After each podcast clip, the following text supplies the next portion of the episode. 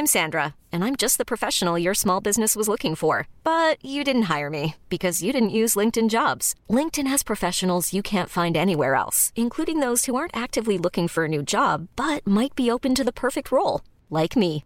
In a given month, over 70% of LinkedIn users don't visit other leading job sites. So if you're not looking on LinkedIn, you'll miss out on great candidates like Sandra. Start hiring professionals like a professional. Post your free job on linkedin.com/achieve today. Hey, it's Danny Pellegrino from Everything Iconic. Ready to upgrade your style game without blowing your budget? Check out Quince. They've got all the good stuff, shirts and polos, activewear and fine leather goods, all at 50 to 80% less than other high-end brands. And the best part? They're all about safe, ethical and responsible manufacturing. Get that luxury vibe without the luxury price tag.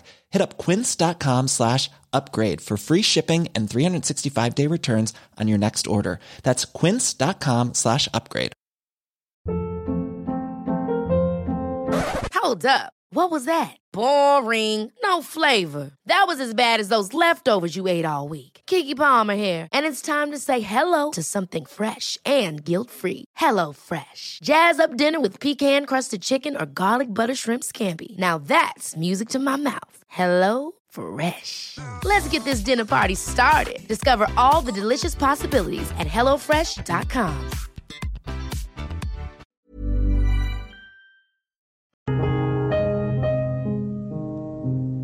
Lettura della Bibbia. Ciclo di conferenze su I libri delle cronache, tenute al Centro Culturale San Fedele di Milano nel mese di novembre-dicembre 1995 da Monsignor Gianfranco Ravasi, docente di Sacra Scrittura alla Facoltà Teologica dell'Italia Settentrionale. Terza conversazione. Sabato 2 dicembre. Salomone, artefice del Tempio di Gerusalemme nel secondo libro delle cronache.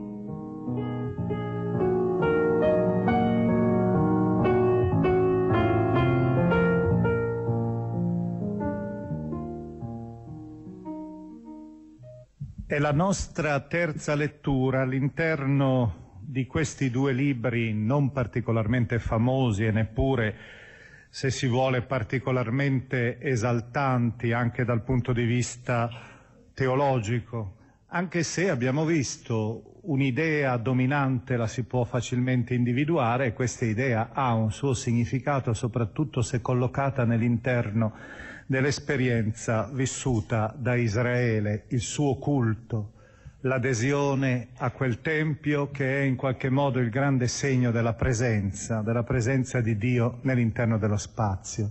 E questo tema sarà un po' l'oggetto della nostra considerazione, soprattutto oggi, in questa lettura dei capitoli 1-9 del secondo libro delle cronache.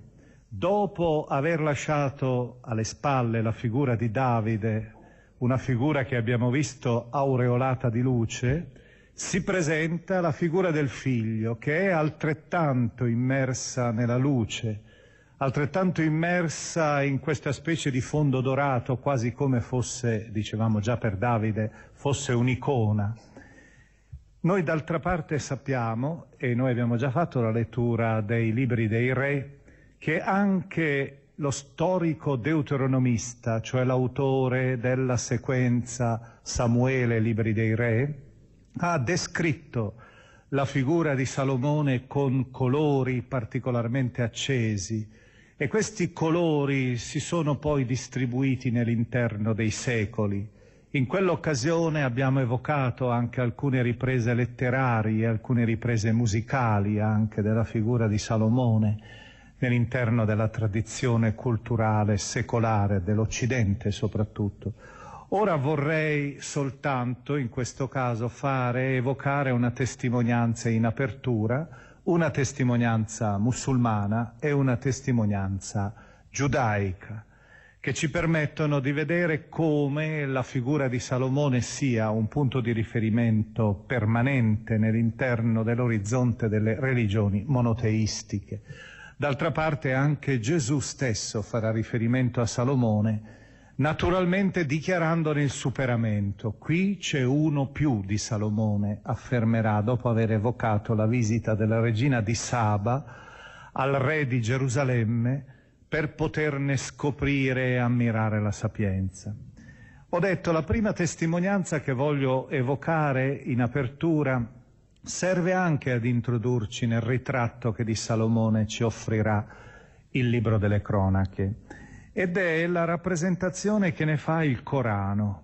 Il Corano in almeno sei sure o sei capitoli esalta la figura di Salomone, ma è in maniera particolare nella trentottesima sura, dal versetto trentesimo in avanti, che emerge un vero e proprio profilo di Salomone.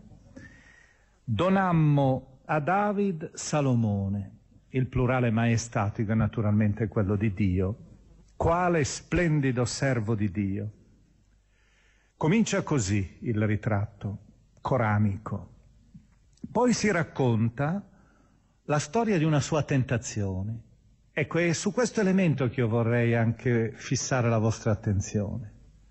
Perché noi vedremo che, ad eccezione dell'autore delle cronache, tutti i ritratti, i disegni del volto di Salomone avranno anche una striatura d'ombra, avranno anche un balenare di tenebra, lo sappiamo già se ricordiamo quanto è detto nel primo libro dei re.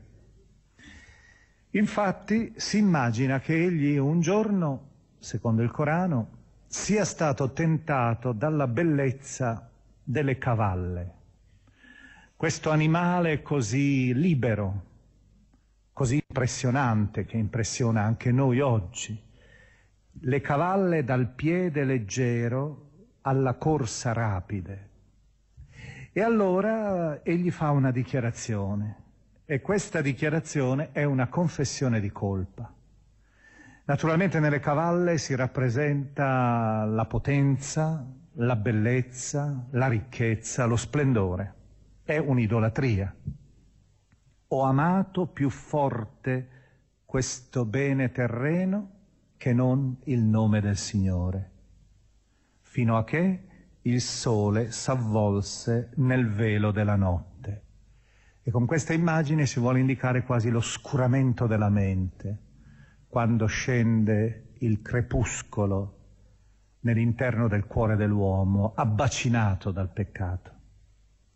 Ma ecco che subito dopo Salomone ritorna in se stesso, si converte e uccide le cavalle le decapita, naturalmente anche questa è un'immagine, taglia loro i garretti e fa la sua scelta ancora per il nome dell'Onnipotente. Ma ecco che subito dopo è sottoposto a un'altra prova. Ancora una volta, vedete, il segno della negatività irrompe in questa figura.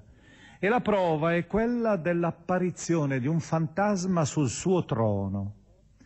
Probabilmente si vuole alludere ancora una volta all'idolatria, il fantasma che appare su un trono è la divinità che irrompe nella sua grandezza, nel suo splendore.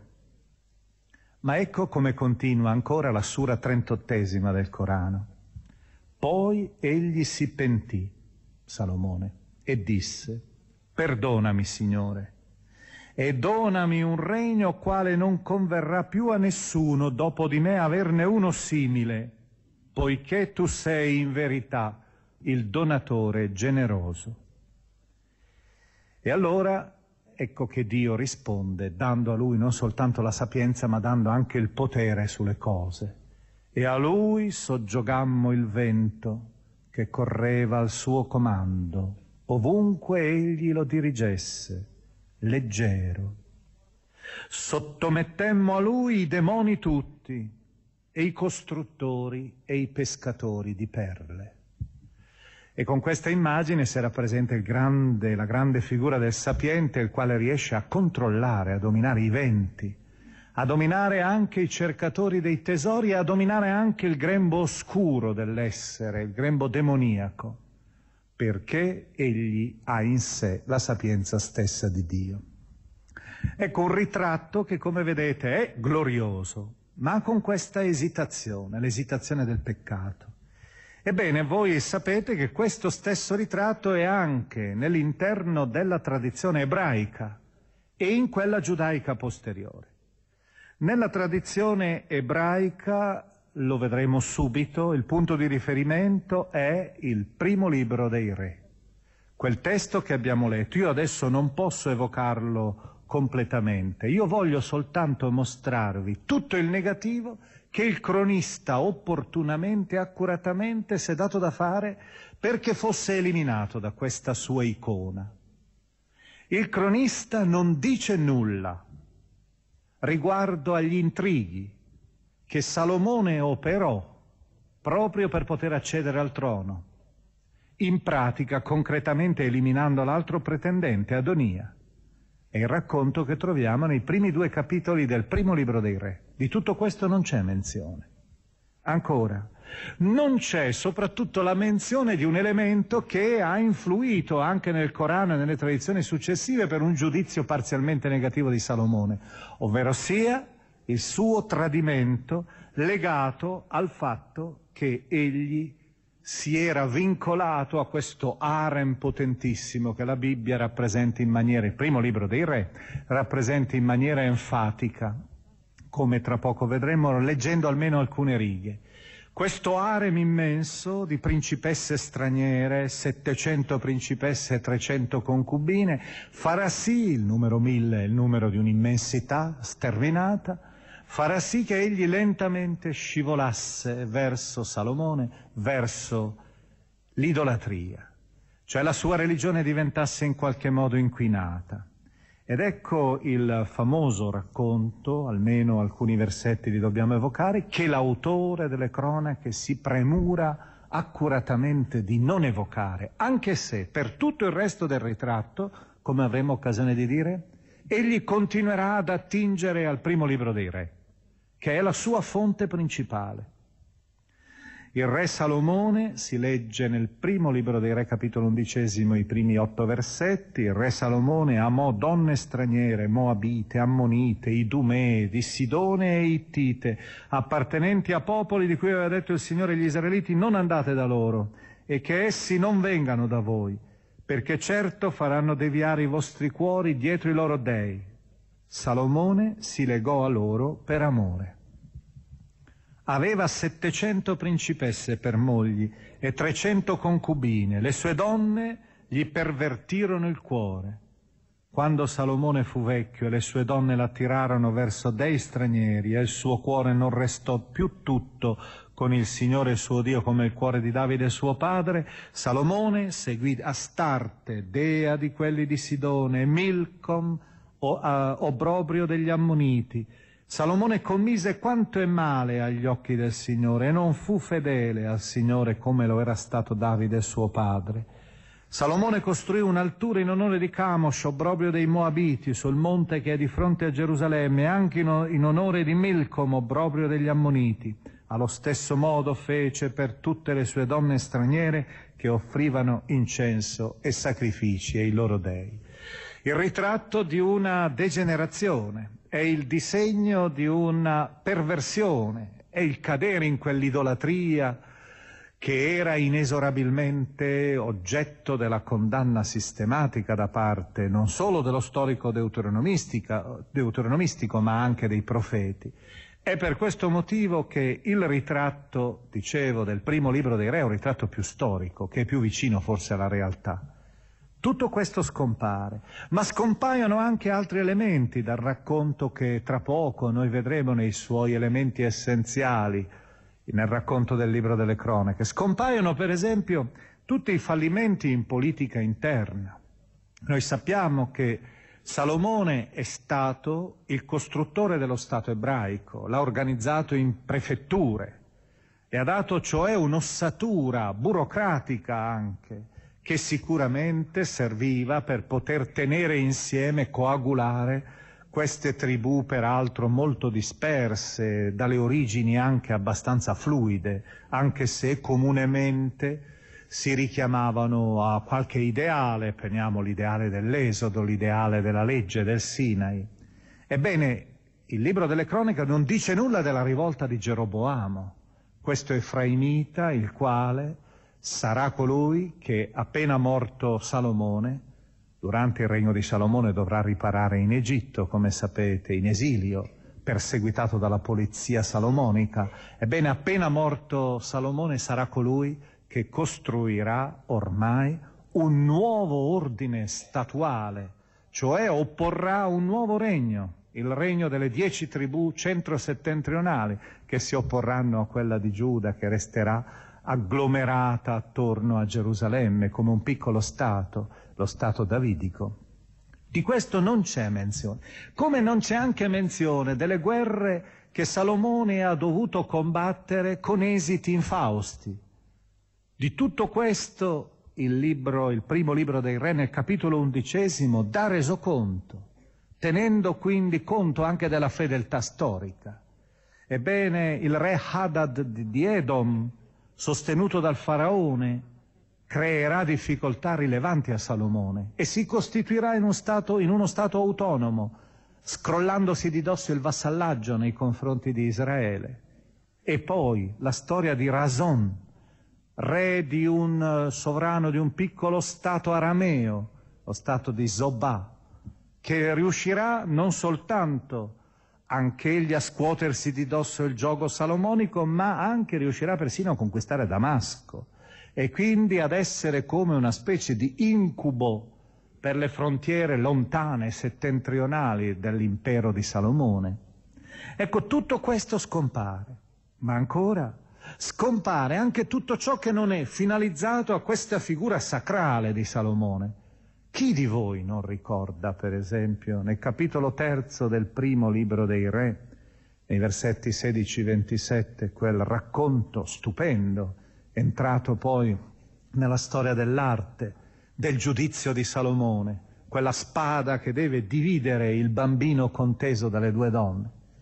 Ebbene, tutto questo farebbe anche parte della gloria di Salomone, ma al nostro narratore non interessa, al nostro storico, perché ciò che interessa a lui è Salomone costruttore del Tempio.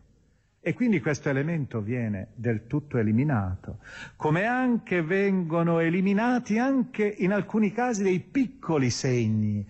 Sono come dei colpi di pollice che il cronista dà al racconto che egli ha ereditato, quello dei libri dei re, e questi colpi di pollice servono sempre a farne un ritratto, il ritratto di Salomone, sempre più esaltato. Per esempio, quando nel capitolo terzo del primo libro dei Re si racconta quel famoso sogno, e vedremo tra poco che un'evocazione c'è anche nelle cronache, il famoso sogno di Gabaon. Ebbene, in quell'occasione l'autore del Libri dei Re ricordava che Salomone si confessava come molto giovane e ancora inesperto nel riuscire a governare, per cui chiedeva l'aiuto di Dio. È un piccolissimo particolare, tutto sommato neppure negativo, è il riconoscimento del proprio limite, segno di umiltà e quindi anche di grandezza. Ma l'autore delle cronache dà fastidio che Salomone sia giovane e si faccia vedere inesperto. E allora anche questa frase verrà opportunamente espunta per impedire quasi che qualcosa renda meno puro, meno trasparente, meno limpido e glorioso il ritratto del sovrano. Ebbene, a questo punto dobbiamo anche ricordare un'altra testimonianza dopo quella del primo libro dei re, una testimonianza realistica che come quella del Corano cerca di ricordare anche il limite ed è il ritratto, e questo lo leggiamo, come abbiamo fatto l'ultima volta leggendo il ritratto di Davide, è quella specie di eh, cammeo quasi che viene disegnato dal Siracide, che è quasi contemporaneo alla redazione finale del libro delle cronache, dal Siracide nella sua galleria dei ritratti dei padri, in quella sua sequenza di elogio dei grandi antenati di Israele. Ecco come appare la figura di Salomone. Anche qui vi accorgerete che il peso dato al limite è rilevante. Tutto ciò che invece il cronista eviterà con molta attenzione. Siamo nel capitolo 47 del Siracide, l'Ecclesiastico, i versetti 12-22. Dopo di lui, Davide, sorse un figlio saggio, che in grazia sua ebbe un vasto regno. Salomone regnò in tempo di pace, Dio dispose che tutto fosse tranquillo all'intorno perché costruisse una casa al suo nome e preparasse un santuario perenne.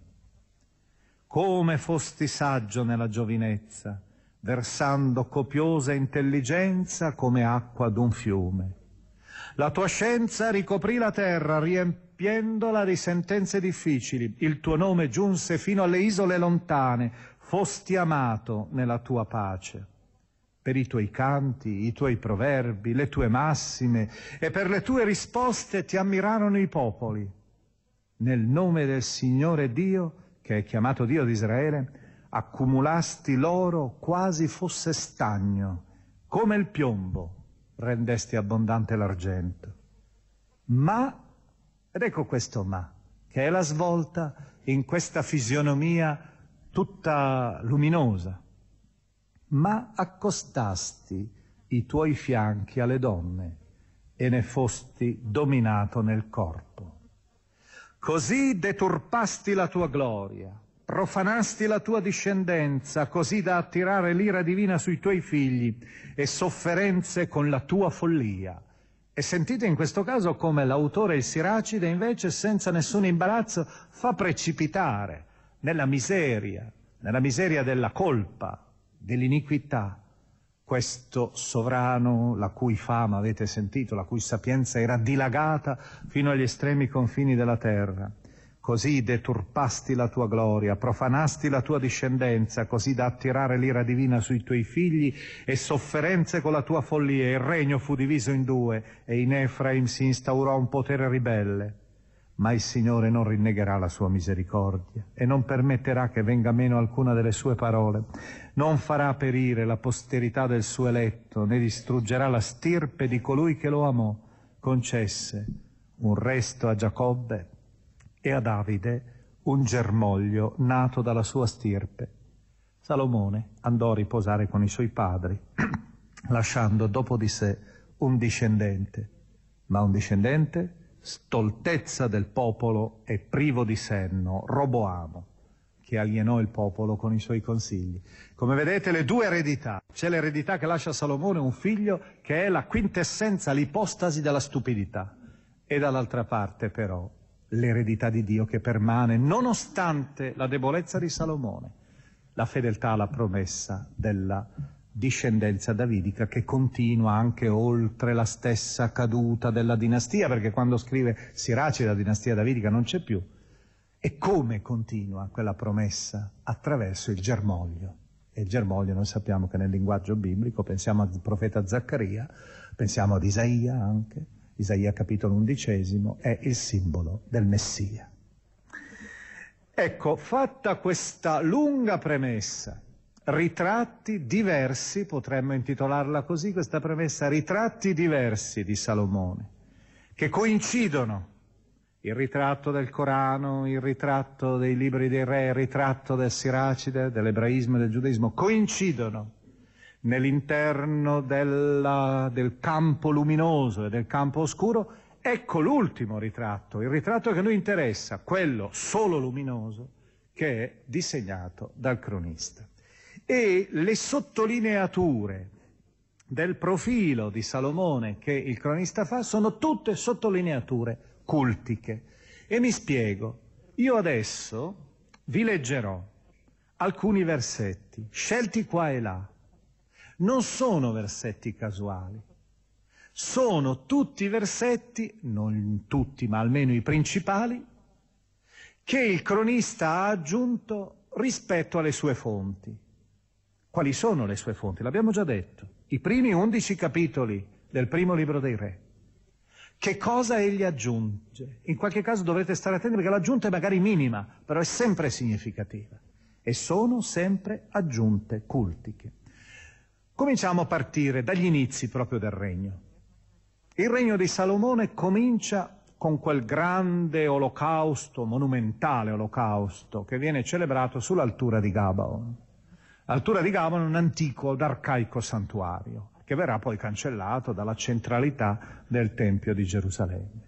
Ebbene, il primo libro dei re racconta che cosa c'era su quell'altura e che cosa fece Salomone, ma lo dice tutto in un versetto, nel versetto quarto del primo libro dei Re, capitolo terzo. Ascoltiamo. Il re andò a Gabaon per offrirvi sacrifici, perché ivi sorgeva la più grande altura. Altura è un termine tecnico per indicare Bama in ebraico, il luogo di culto, tante volte pagani.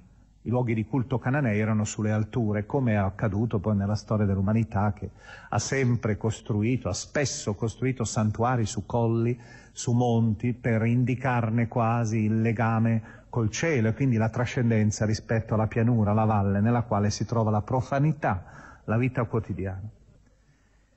In, su quell'altare Salomone offrì mille olocausti.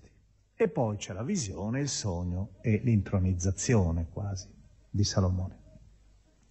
Vediamo invece come racconta questo stesso episodio l'autore delle cronache. Come egli si preoccupi di dare a quel gesto una qualità liturgica che riguardi la futura costruzione del Tempio.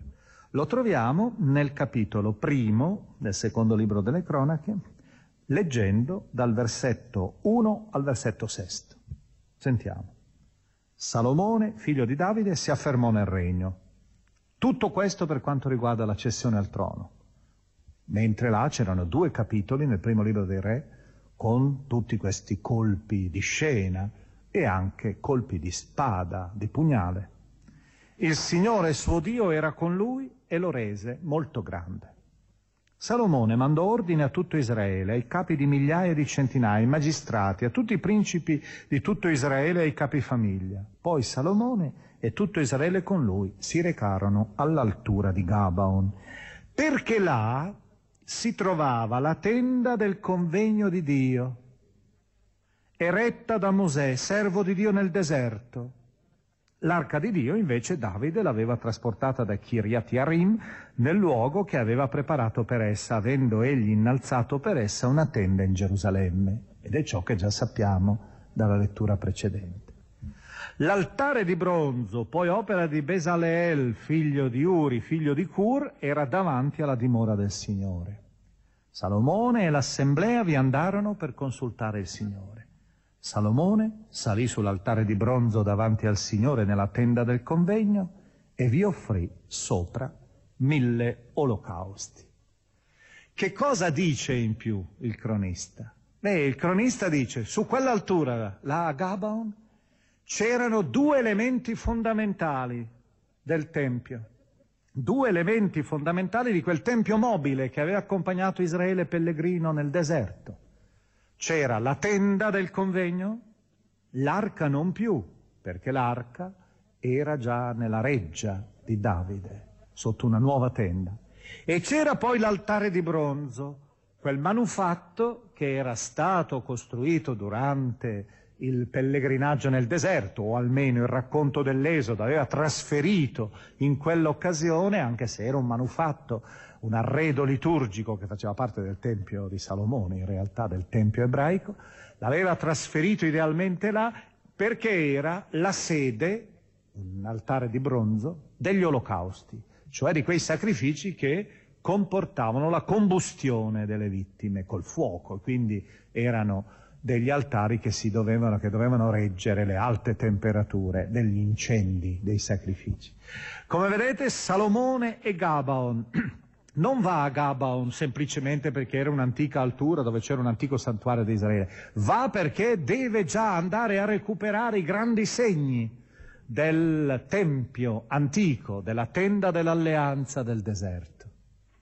Ancora, se noi andiamo avanti, vediamo nel capitolo secondo, al versetto terzo, un altro elemento che è solo del cronista, è una frase.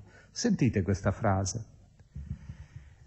Ecco, è nell'interno di una comunicazione che Salomone fa a Hiram, re di Tiro, in Fenice, per poter avere i materiali per la costruzione del Tempio. Ecco, ho deciso di costruire un Tempio al nome del Signore mio Dio, per consacrarlo a Lui, sì che io possa bruciare profumi fragranti davanti a Lui esporre sempre i pani dell'offerta e presentare olocausti mattina e sera, nei sabati, nei noviluni e nelle feste del Signore nostro Dio.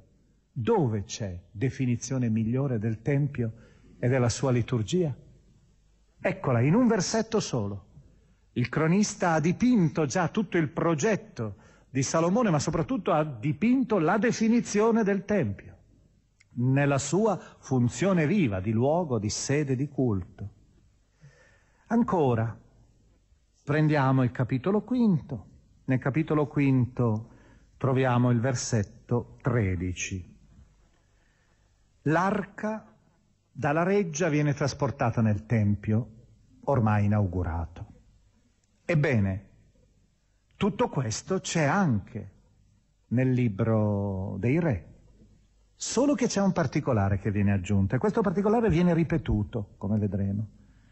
Che cosa interessa al cronista? Interessa la liturgia sua, nel suo fluire e la liturgia ha il canto, ha la musica. Abbiamo detto che spesse volte già Davide si preoccupava di organizzare le varie cantorie del Tempio, di progettarle. Ecco allora questa indicazione. Avvenne che quando i suonatori e i cantori fecero udire all'unisono la voce per lodare e celebrare il Signore, e il suono delle trombe, dei cembali e degli altri strumenti si levò per lodare il Signore perché è buono, perché la sua grazia dura per sempre, allora il Tempio si riempì di una nube, cioè della gloria del Signore. Anche là si diceva che giungeva la gloria, la nube, che è il segno della trascendenza del Signore che non può essere visto, però è presente perché è il segno della gloria del Signore, anche nel libro dei re. Solo che qui si aggiunge anche questa, tut, tutta questa coreografia musicale con l'orchestra del Tempio e anzi col canto di un salmo. Perché quella frase, perché è buono il Signore, perché è buono, perché la sua grazia dura per sempre, altro non è che l'incipit di due salmi, l'avvio di due salmi, Salmo 106 e Salmo 107 che cominciano nel primo versetto così, quindi si canta già il salterio nel Tempio. E ancora, sempre in questa stessa linea, nel capitolo settimo, al versetto terzo, quando ormai la consacrazione è finita. Hiring for your small business? If you're not looking for professionals on LinkedIn, you're looking in the wrong place. That's like looking for your car keys in a fish tank. LinkedIn helps you hire professionals you can't find anywhere else, even those who aren't actively searching for a new job but might be open to the perfect role. In a given month, over 70% of LinkedIn users don't even visit other leading job sites. So start looking in the right place. With LinkedIn, you can hire professionals like a professional. Post your free job on linkedin.com slash achieve today. Ever catch yourself eating the same flavorless dinner three days in a row? Dreaming of something better? Well, HelloFresh is your guilt-free dream come true, baby. It's me, Kiki Palmer. Let's wake up those taste buds with hot, juicy pecan-crusted chicken or garlic butter shrimp scampi. Mm. Hello Fresh. Stop dreaming of all the delicious possibilities and dig in at HelloFresh.com. Let's get this dinner party started.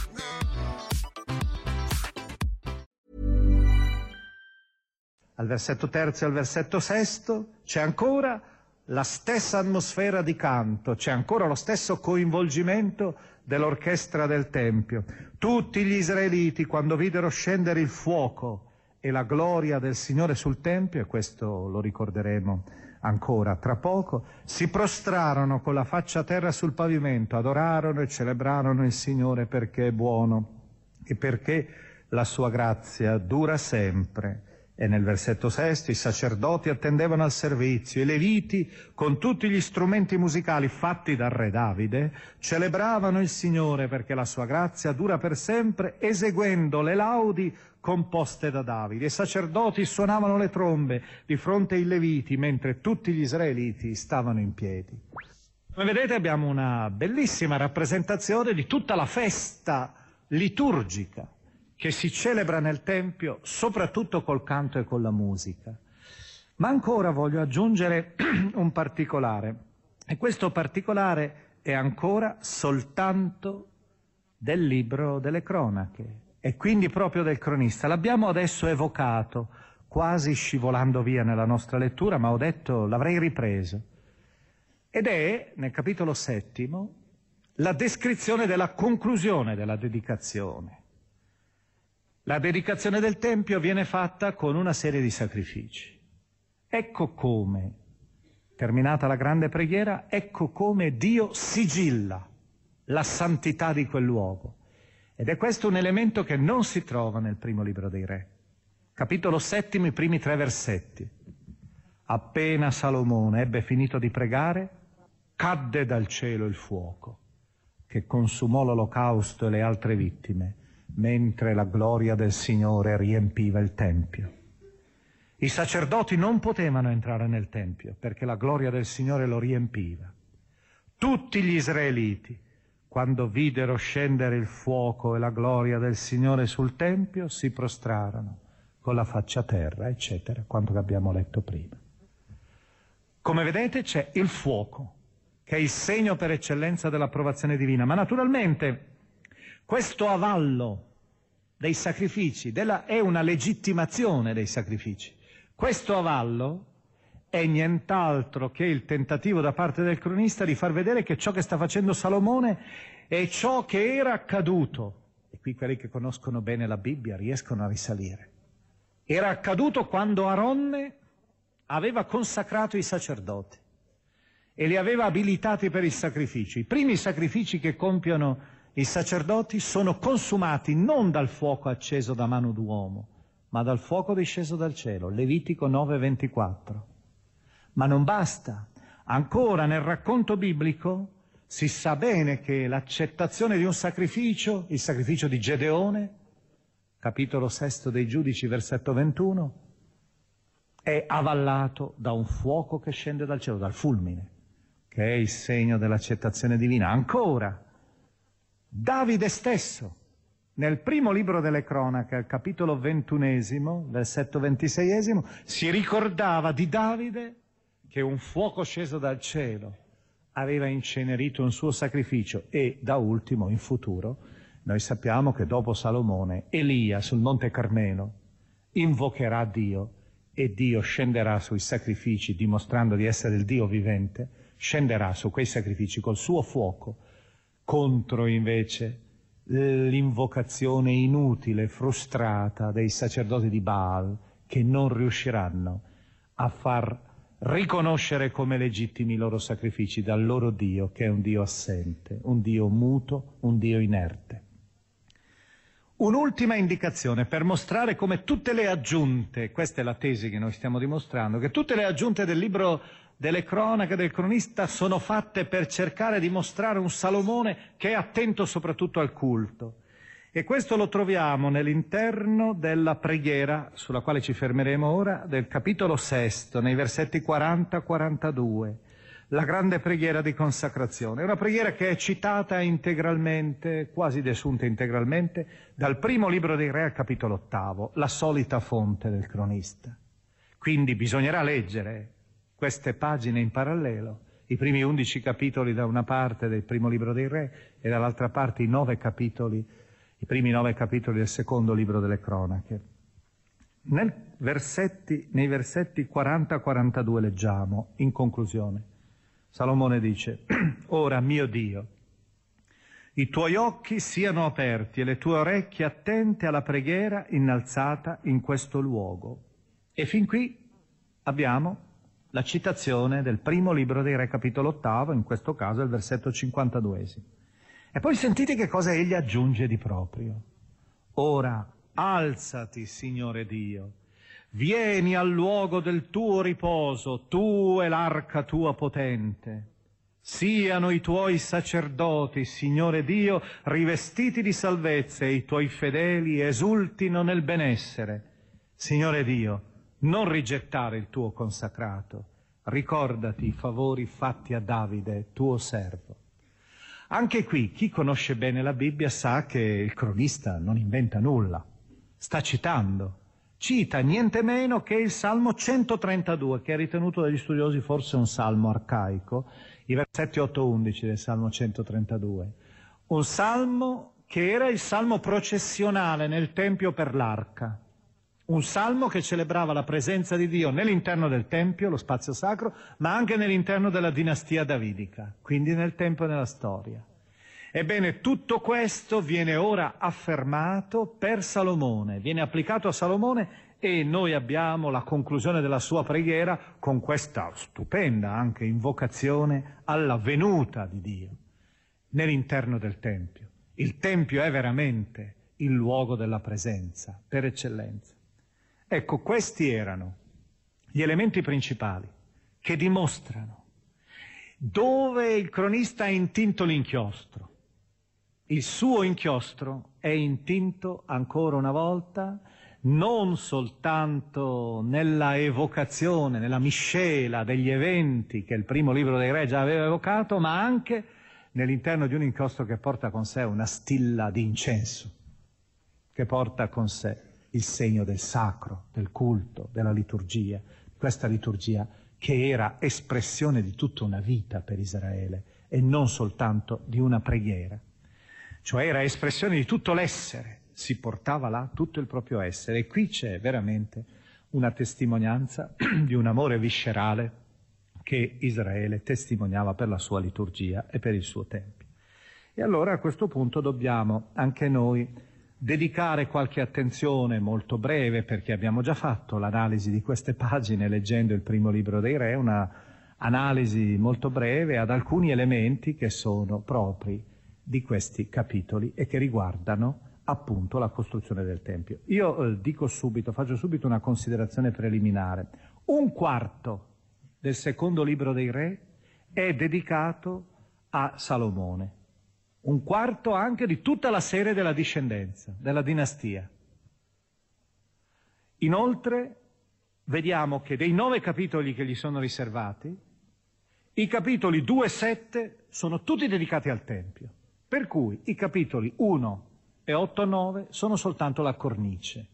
Quella cornice entro cui mettiamo l'icona, l'icona di Salomone, colui che costruisce il Tempio preparativi, presentazione dell'edificio, particolari, erezione, dedicazione.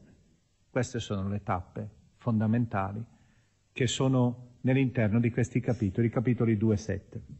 Ora noi di questi capitoli, de, a questi capitoli dedicheremo un'attenzione proprio, direi, molto sobria. Vorrei prima di tutto farvi notare una caratteristica quasi costante del nostro autore. Egli semplifica, quando è il caso, tutto ciò che non è proprio necessario per il culto. Secondo, sottolinea tutto ciò che riguarda il culto facendolo crescere, cioè glossandolo, aggiungendo elementi di splendore, aumentando i numeri per esempio. Salomone alla fine altro non è che l'architetto e il geometra di questo tempio. Nulla più. Tutto ciò che serve a descrivere qualcosa di secondario viene eliminato e sfrondato e quello che viene descritto è accuratamente cesellato perché fa parte di una missione. Le misure del Tempio, come sapete, tutta questa celebrazione che noi abbiamo continuato a ripetere, in realtà fa sì che noi forse abbiamo nell'interno della nostra fantasia il Tempio di Salomone come una costruzione che forse ha il profilo, ha i contorni dei grandi templi faraonici. Nulla di tutto questo.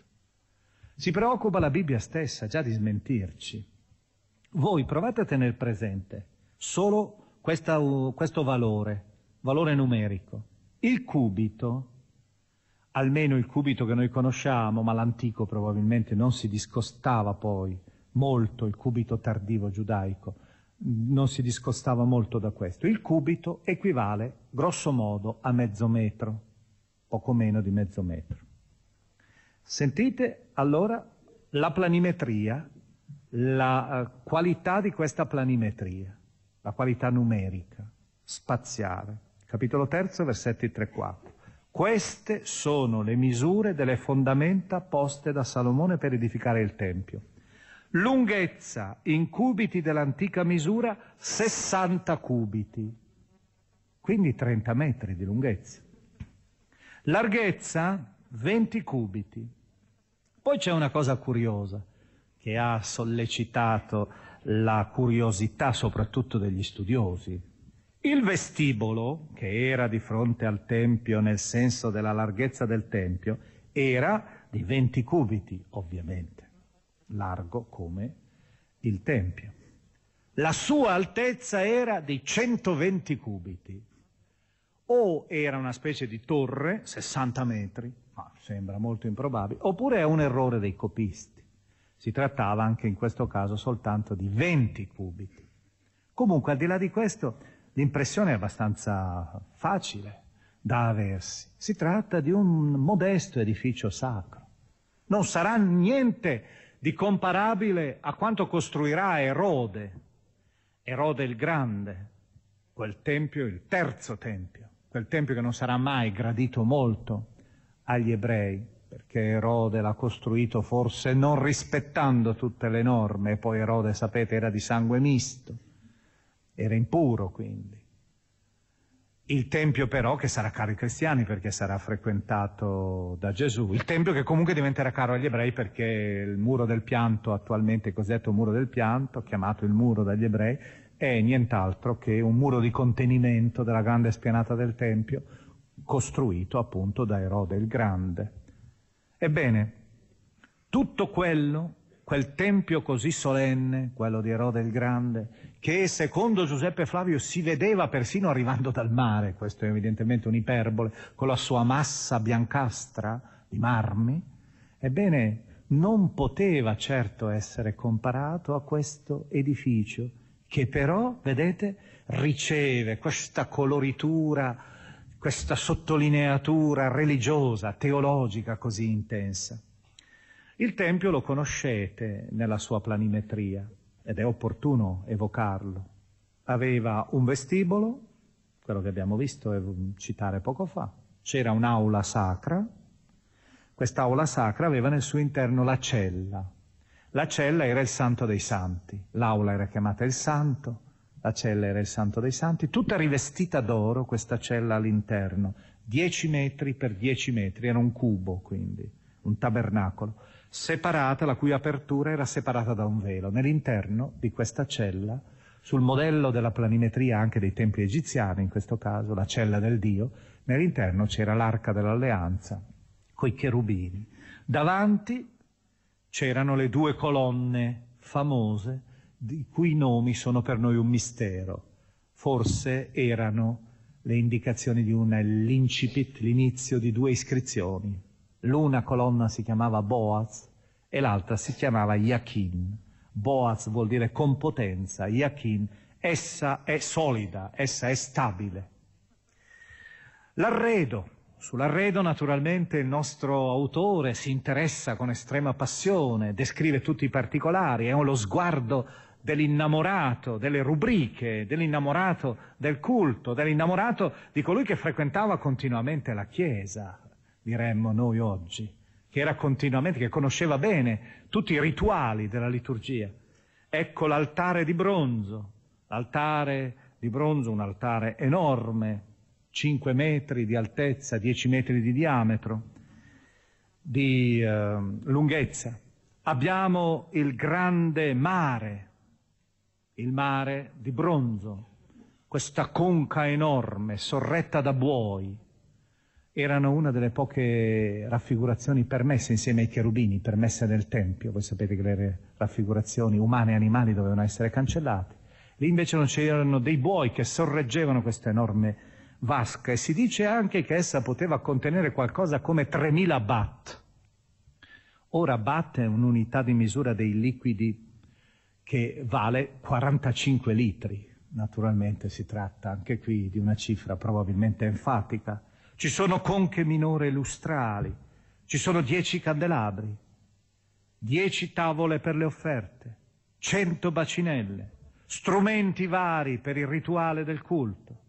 Ma anche l'attenzione, vedete l'amore con cui si seguono tutti i particolari, l'attenzione del cronista si fissa anche, evocando naturalmente la narrazione del primo libro del re, sulle melagrane, che erano sospese, probabilmente melagrane cesellate, sospese con dei filamenti di metallo lungo le colonne e lungo anche probabilmente le pareti, i capitelli, in modo quasi da costituire come una specie di ornamento mobile alla struttura del Tempio.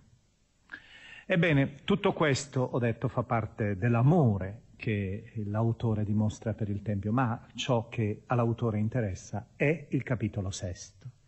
E il capitolo sesto è veramente il cuore teologico di queste pagine, peraltro piuttosto aride per noi. E il cuore teologico comprende la famosa preghiera di dedicazione del Tempio che Salomone pronuncia e che l'autore cita pari pari, tranne qualche piccola variazione che abbiamo anche ricordato, pari pari dal capitolo ottavo del primo libro dei Re. L'arca viene intronizzata nel Tempio. L'arca sapete che secondo la tradizione biblica conservava nell'interno le due tavole della legge. Secondo la lettera agli ebrei, che noi abbiamo letto a suo tempo, capitolo 9, versetto 4 invece, e forse è il frutto, è la traccia di un'altra tradizione, conservava, oltre alle tavole, anche il bastone sacro, l'insegna sacerdotale, potremmo dire il pastorale di Aronne, e anche un'urna d'oro con la manna, con una reliquia della manna. Il segno quindi quasi dei, dei segni, delle azioni di Dio nel deserto. Dicevo, la preghiera di consacrazione è quando l'arca ormai è entrata in quella cella, il Santo dei Santi. È una preghiera molto bella, teologicamente molto intensa, io vi invito a leggerla attentamente, questa preghiera. Essa si apre con una grande benedizione, poi, subito dopo, c'è una preghiera in senso stretto che, ed è solo il cronista che ce lo dice, e sarebbe interessante sapere perché ci dà questa informazione, che Salomone pronuncia in un punto preciso dell'area sacra. Ve la voglio indicare, voglio indicare questo punto preciso, e poi vi spiegherò perché c'è questa nota a prima vista marginale. Versetto tredicesimo del capitolo sesto. Salomone aveva eretto una tribuna di bronzo e l'aveva collocata in mezzo al grande cortile. Era lunga cinque cubiti, larga cinque e alta tre. Egli vi salì e si inginocchiò di fronte a tutta l'assemblea di Israele, stese le mani verso il cielo e disse, e comincia la preghiera. Perché questa premura di descrivere il punto giusto, la tribuna, che probabilmente è la tribuna regale? La finalità è una finalità ancora una volta cultica egli vuole chiarire che Salomone non è un sacerdote. Deve stare nel grande cortile. E il grande cortile è il cortile nel quale ci sono tutti i fedeli. Non è il cortile interno, che viene distinto, che è il cortile in cui stanno i sacerdoti. C'è quindi l'affermazione della dignità sacerdotale che non può essere condivisa da colui che pure è il fondatore del Tempio, ed è un grande sovrano di Israele. Segue, dicevo, la preghiera vera e propria. Questa preghiera comprende una teologia del Tempio. Io voglio ora indicarvi tre versetti. Questi tre versetti sono veramente importanti per riuscire a capire perché si costruiscono i templi. Prima considerazione. Il Tempio non può contenere Dio, cioè Dio rimane trascendente. Con buona pace, dice la Bibbia, di tutte le popolazioni circostanti, le quali erano fermamente convinte di schiacciare, di comprimere la presenza di Dio nel perimetro di un'area sacra, di un tempio. Sentite la famosa domanda, citatissima, che afferma la trascendenza assoluta di Dio. Dio non può essere compresso nello spazio, anche se lo spazio è sacro capitolo 6, versetto 18. Ma è proprio vero che Dio abita con gli uomini sulla terra? Ecco, i cieli e i cieli dei cieli non possono contenerti, tantomeno questa casa che io ti ho costruita. Ecco la consapevolezza che Dio non può essere imprigionato nel Tempio. Prima considerazione, Dio rimane trascendente. Secondo, e allora il Tempio che cos'è? Il Tempio è il segno di un incontro. Il mistero del Tempio è proprio l'annodarsi di due respiri, di due libertà. Il respiro di Dio che scende dalla sua trascendenza e il respiro dell'uomo che nell'interno dello spazio, dello spazio sacro, si incontra col suo Dio. Ecco la definizione del Tempio. È nel versetto 21. Ascolta le suppliche del tuo servo e del tuo popolo Israele quando pregheranno in questo luogo. Tu ascoltali dai cieli, dal luogo della tua dimora. Ascolta e perdona. E questo versetto è veramente significativo per insegnare anche a noi che cos'è il Tempio. Il Tempio non, non rende schiavo Dio. Geremia lo ripeterà. Se il Tempio è fatto da uomini che vanno lì e che sono ingiusti, è una spelonca di ladri e deve essere distrutto. E Gesù ripeterà la stessa cosa. Lo staffile che Gesù ha in mano quando allontana i mercanti è la ripetizione dello stesso concetto. Non basta consacrare, puoi mettere tutti gli incensi che vuoi, tutti gli oli santi che vuoi. Il Tempio, se non ha questa presenza di dialogo, non è il luogo in cui Dio scende ad ascoltarti, in cui si rende quasi disponibile. Ma c'è un terzo elemento che ancora mi sembra ancora più interessante e quindi giustifica anche se si vuole le nostre chiese, col tabernacolo, con la presenza reale, diciamo noi. E là c'era l'arca dell'alleanza che era considerata lo sgabello dei piedi di Dio, quindi il trono della sua presenza. Ed è ciò che si afferma nel versetto 20 siano i tuoi occhi aperti verso questa casa, il Tempio è chiamato sempre casa, giorno e notte, verso il luogo dove hai promesso di porre il tuo nome per ascoltare la preghiera che il tuo servo innalza in questo luogo. Guardate che la frase è importante, tu hai promesso in questo luogo di porre il tuo nome. Nel primo libro di Re, capitolo ottavo si espliciterà persino una frase di Dio. Dio disse verso questo luogo, Shemi Sham, che vuol dire in ebraico il mio nome è là. Il nome sapete che per la Bibbia è la presenza, è la persona stessa, è la realtà di una persona. Il nome di Dio è impronunciabile proprio perché noi non possediamo la sua persona. E allora qui mi sembra proprio che si possa dire una cosa veramente significativa. Il Tempio è il luogo nel quale Dio si umilia. Diciamo con un'espressione che anche voi conoscete, anche se è un po' difficile, del Nuovo Testamento, usata da Paolo per indicare Cristo, figlio di Dio, che precipita nell'umiliazione. La kenosis. Che cos'è la kenosis? È l'annientamento, letteralmente, lo svuotamento di Cristo che assume la forma dello schiavo, dell'ultimo degli uomini. Ecco, già questa idea balena nell'interno di questa pagina. Dio nell'interno dello spazio sacro si umilia, si annulla, si svuota, proprio per poter venire incontro a noi che siamo uomini legati allo spazio e abbiamo bisogno dello spazio per incontrarlo.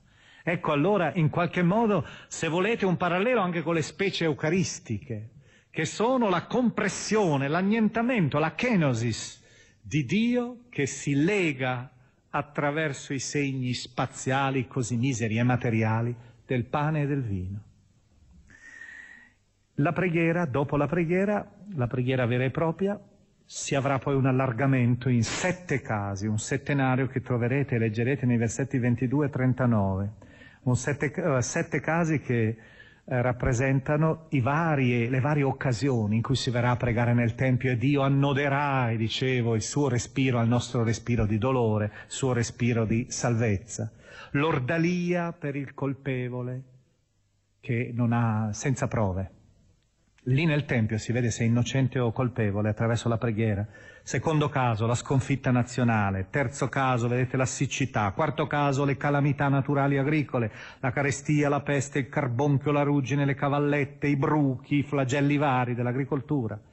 Vedete che il Tempio è espressione di veramente di tutta la vita. Non è che ci sia una cortina che impedisce che la vita profana non entri lì. Entra per essere santificata, trasformata, redenta.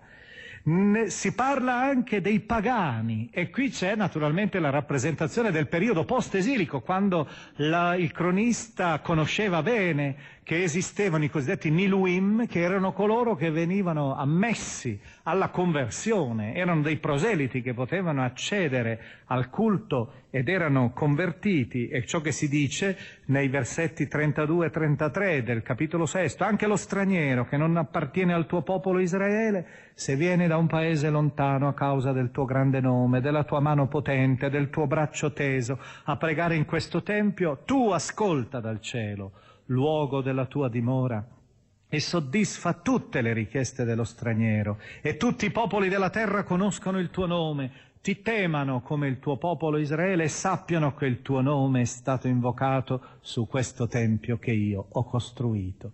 Ed è stupenda questa visione quasi planetaria, per cui da tutta la terra convergono ormai verso Gerusalemme verso il Tempio, anche questi pagani, invocando il Signore. Il sesto caso sarà la guerra. Siamo fuori in guerra, in terre remote, per difendere i confini della nostra patria. Ebbene, non possiamo pregare nel Tempio. Allora che faremo? E qui c'è naturalmente la tradizione giudaica. Pregheremo rivolti, come i musulmani, verso la Mecca, la Qibla dei musulmani, rivolti verso il Tempio, il Tempio sarà lo stesso presente, idealmente, anche se siamo lontani, e il Signore ascolterà.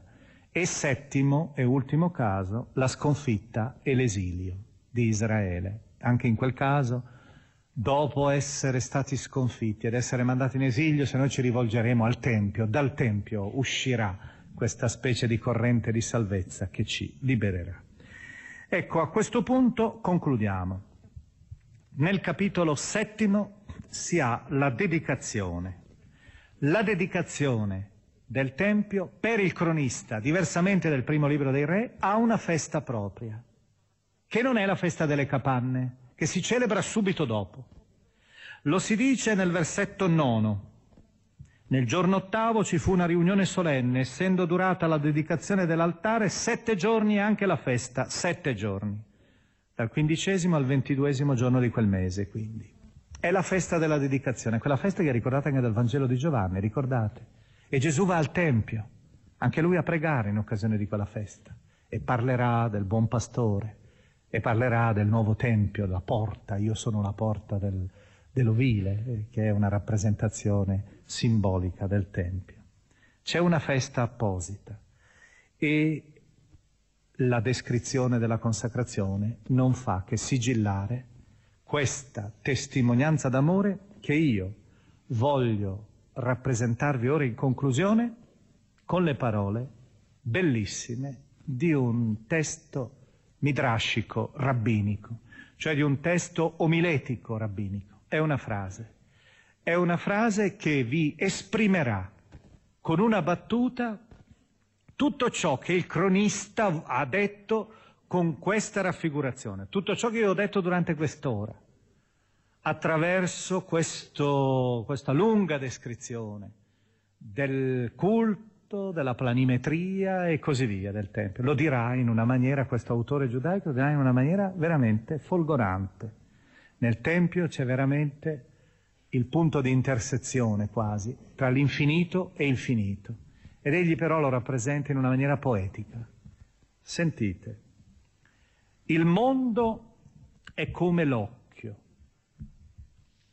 il mare è il bianco dell'occhio, la terra è l'iride, Gerusalemme è la pupilla, ma l'immagine in essa riflessa è il Tempio.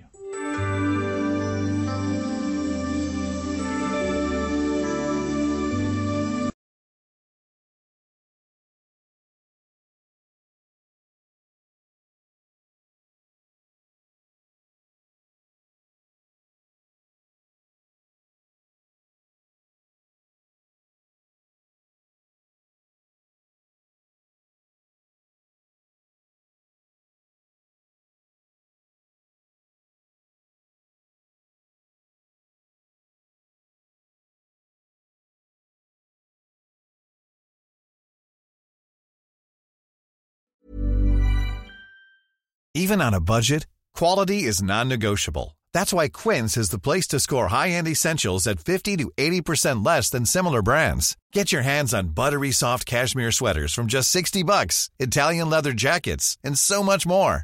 And the best part about Quince, they exclusively partner with factories committed to safe, ethical, and responsible manufacturing. Elevate your style without the elevated price tag with Quince. Go to quince.com slash upgrade for free shipping and 365-day returns. Ever catch yourself eating the same flavorless dinner three days in a row?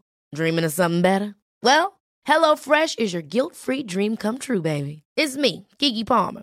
Let's wake up those taste buds with hot, juicy pecan-crusted chicken or garlic butter shrimp scampi. Mm. Hello Fresh.